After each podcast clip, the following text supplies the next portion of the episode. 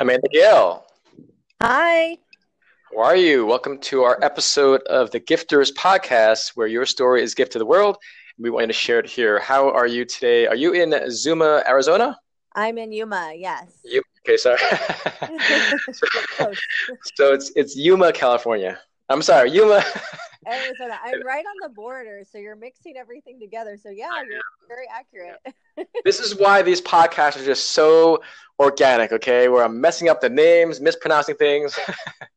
That's okay. But um, it's Yuma, Arizona. Yes. And this is Amanda Gail, who has had multiple companies, mostly in the fitness and health. And now she has moved more toward the financial legacy part where she's really helping people build out a financial foundation. Now, this is all about stories, Amanda.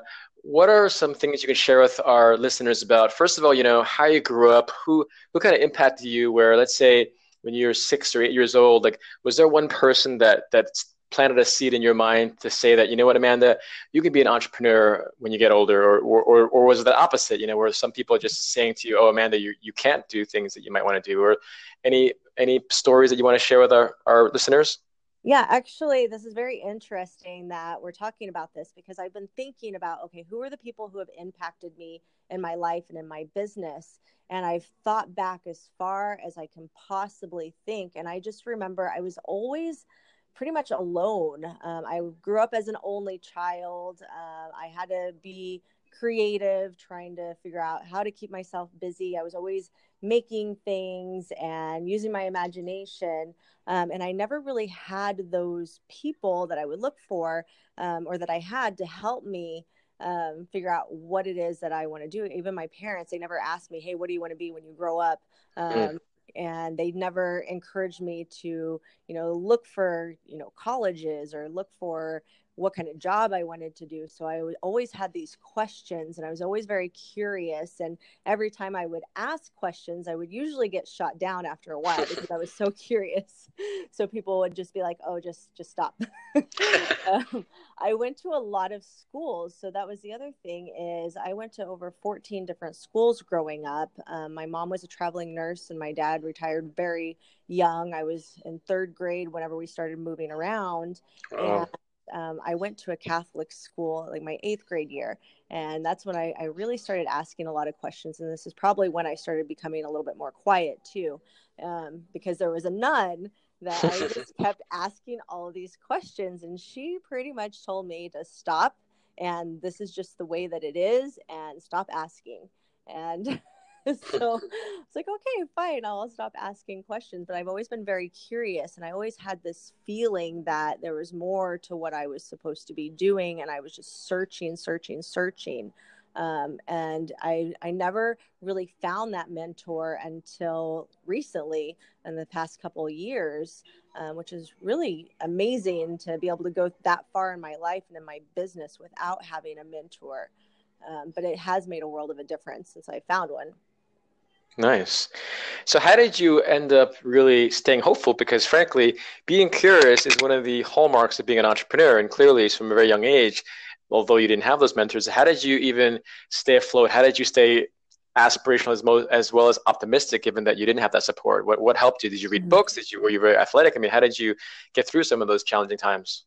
I was very athletic. Um, that seemed to be my outlet a lot of times because I went to so many different schools. The first thing I could find was okay, what sport can I get involved in? So then at least I feel like I'm part of something. Um, and then I had, I've always had this internal, I always call it freakishly disciplined. Um, I don't know what it is or where it came from or how I developed it, but when it came to sports, when it came to working out, when it came to focusing on whatever goal I was trying to reach, um, I didn't have to have anyone telling me what to do. I would hmm. just do it. And and now I look back and I'm like, man, if somebody would have just kind of pushed me, I could have been great at a lot of things if I just had that one person. But I'm so thankful for it because in business now I am very, very still disciplined and I'm able to accomplish a lot. And I know that I'm going to be accomplishing a lot more even when I'm 80 years old, and just because of this internal drive that I have.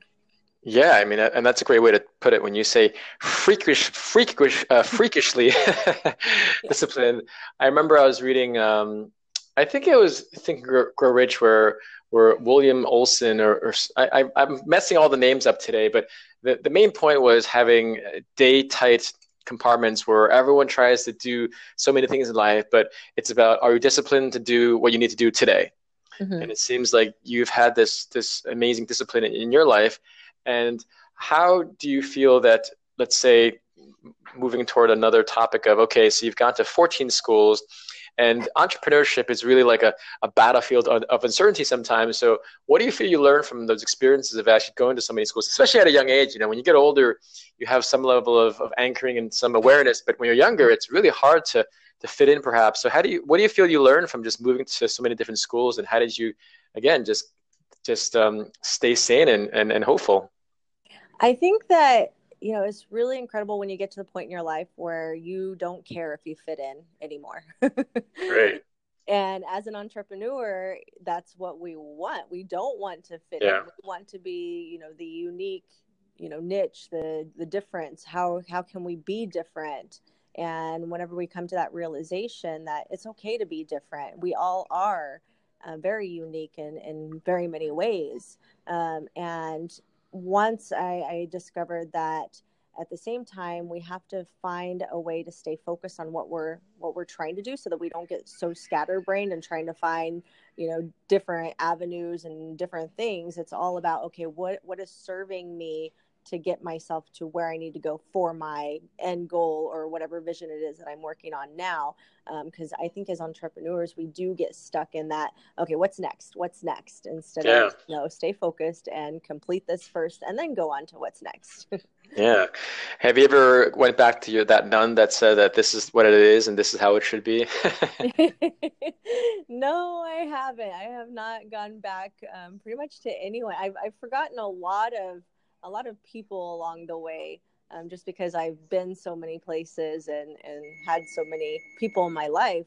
Um, but that nun, I don't, I don't know. I don't know if she would ever remember me. I am a redhead, so it's hard to forget me.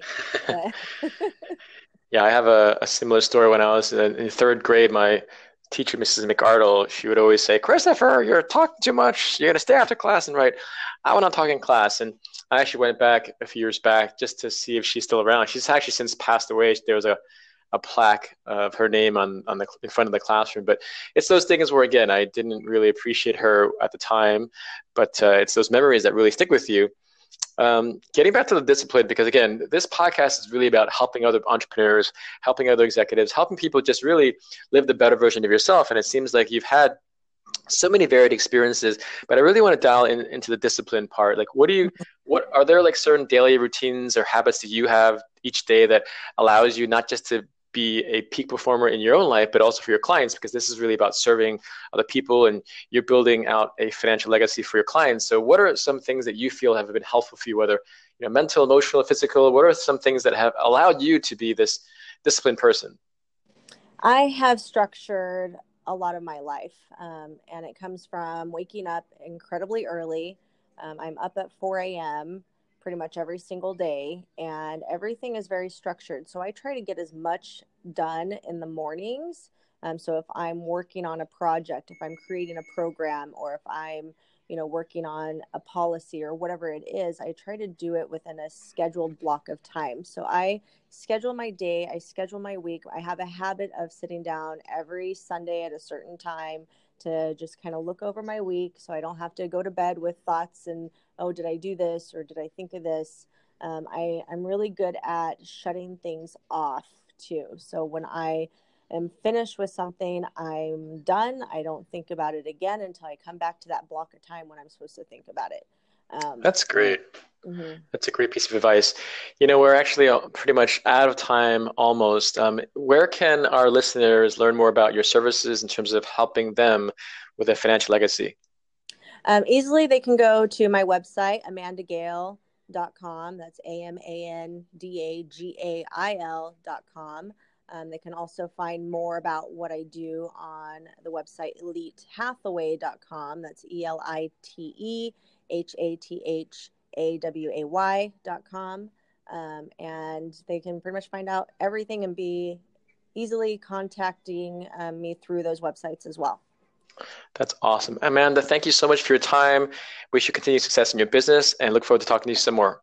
Okay, awesome. Thank you so much for having me. Bye, Amanda. Uh, bye bye.